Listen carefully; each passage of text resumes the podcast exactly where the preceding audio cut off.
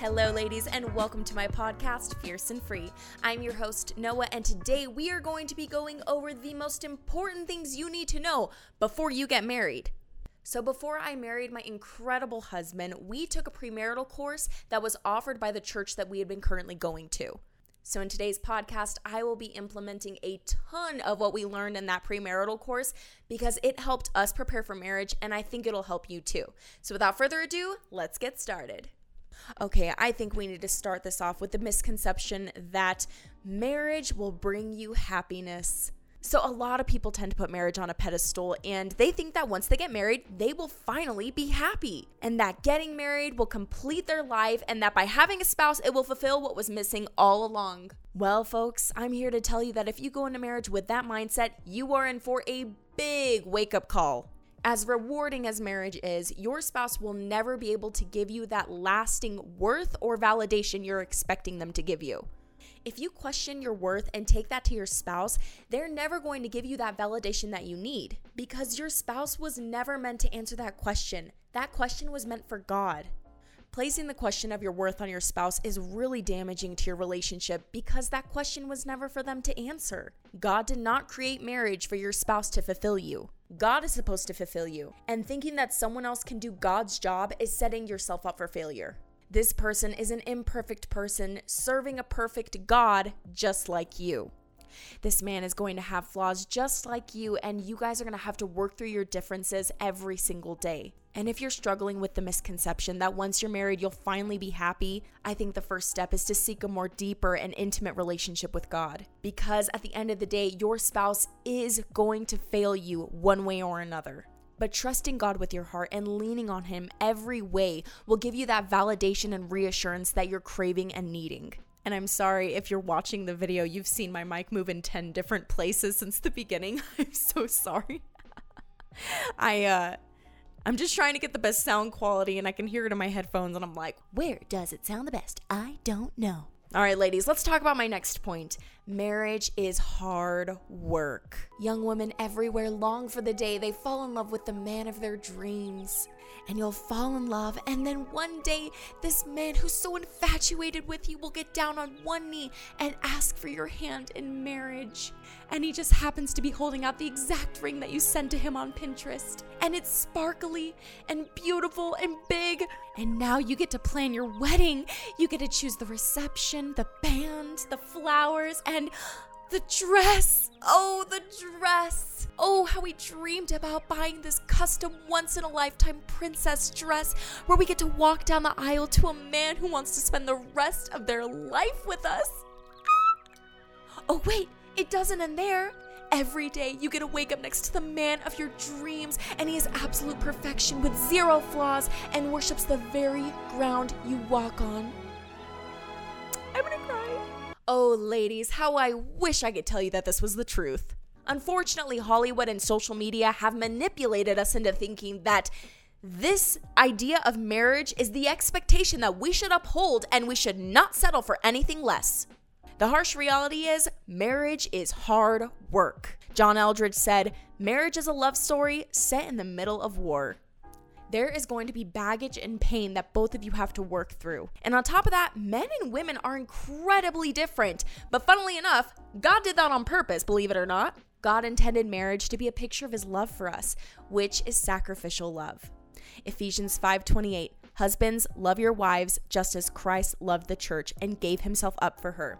God is forcing us to get the focus off of ourselves and our own selfish desires and to become selfless and willing to love another broken person unconditionally. Marriage teaches us to be just like Jesus because marriage forces you to learn to forgive someone day after day, just like God does for us. Ultimately, marriage is a call to lay down your life for another, just like Jesus did for us. So, for my last point here, marriage is permanent, so choose wisely. Using wisdom and discernment when choosing your spouse is incredibly important. Let's go ahead and start off with this. Do not expect your spouse to change once you guys get married. You shouldn't marry someone under the expectation that once you get married, they'll change or they promise that they'll change in the future, because unfortunately, more than likely, that is never going to happen. If you were gonna change, you would have done it by now. Neither of you are going to magically get along once you exchange vows and wedding rings. And yes, SEX is a very powerful thing, but it's not powerful enough to change who you are as a person. Uh, sorry, I had to spell it because I don't want to get demonetized. But ultimately, who you are now is who you are going to be after you get married, so don't expect anything else. All right, next here, we're going to be discussing a covenant versus a contract. Let me explain. When you get married, you're not signing on to a contractual agreement. You're actually entering into a covenant with each other. A contractual agreement means that there are conditions for what you're expecting to give and receive in the relationship. And if those are not being met, you can then end the contract at any time. Whereas a covenant does not have an expiration date. It endures forever and implies that this relationship will require unconditional forgiveness and selflessness from both of you. And unfortunately, the world views marriage as a contractual agreement, whereas God defines marriage as a covenant. And it's important that we view it the way God sees it rather than the world views it. Have you ever heard someone's reasoning for divorces? We just fell out of love, or we just don't have the same spark as we used to. Listen, love is just a feeling, and feelings come and go. When you choose to enter into a covenant with your spouse, you are choosing to love them every single day, flaws and all. Jeremiah 17 9 says, The heart is deceitful above all things and desperately sick. Who can understand? And please, please remember that being in love versus being in lust are two very different things. Looks fade, but your spouse's personality and characteristics are to be there for the long haul, so choose wisely. So, before you enter into a lifelong commitment, be prepared to forgive quickly and love unconditionally. So, to recap what we discussed today, marriage does bring a lot of happiness, but it shouldn't be your main source of happiness. Your identity should be found in Christ and Christ alone. And second, marriage is definitely hard work, but 100% worth it in every way. Because at the end of the day, you get to encourage each other to grow towards your relationship with Christ. And you know what? Friends come and go, but at the end of the day, you're gonna have a best friend for the rest of your life, and only you two will share that special bond.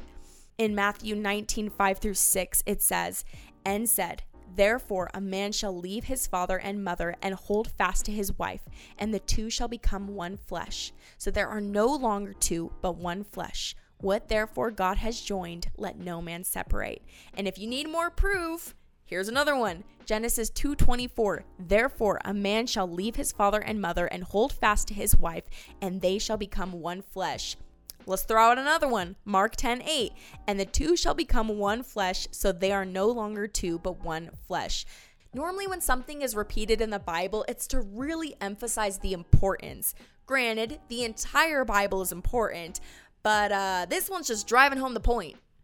And lastly, please use wisdom and discernment when choosing a spouse because you are entering into a lifelong covenant, not a contractual agreement. Well, ladies, I hope you enjoyed today's podcast. Please feel free to leave a comment below on what you would like me to discuss next. And until next time, remember that you are fierce and free because of our Lord and Savior, Jesus Christ. All right, guys, have a good day. Bye.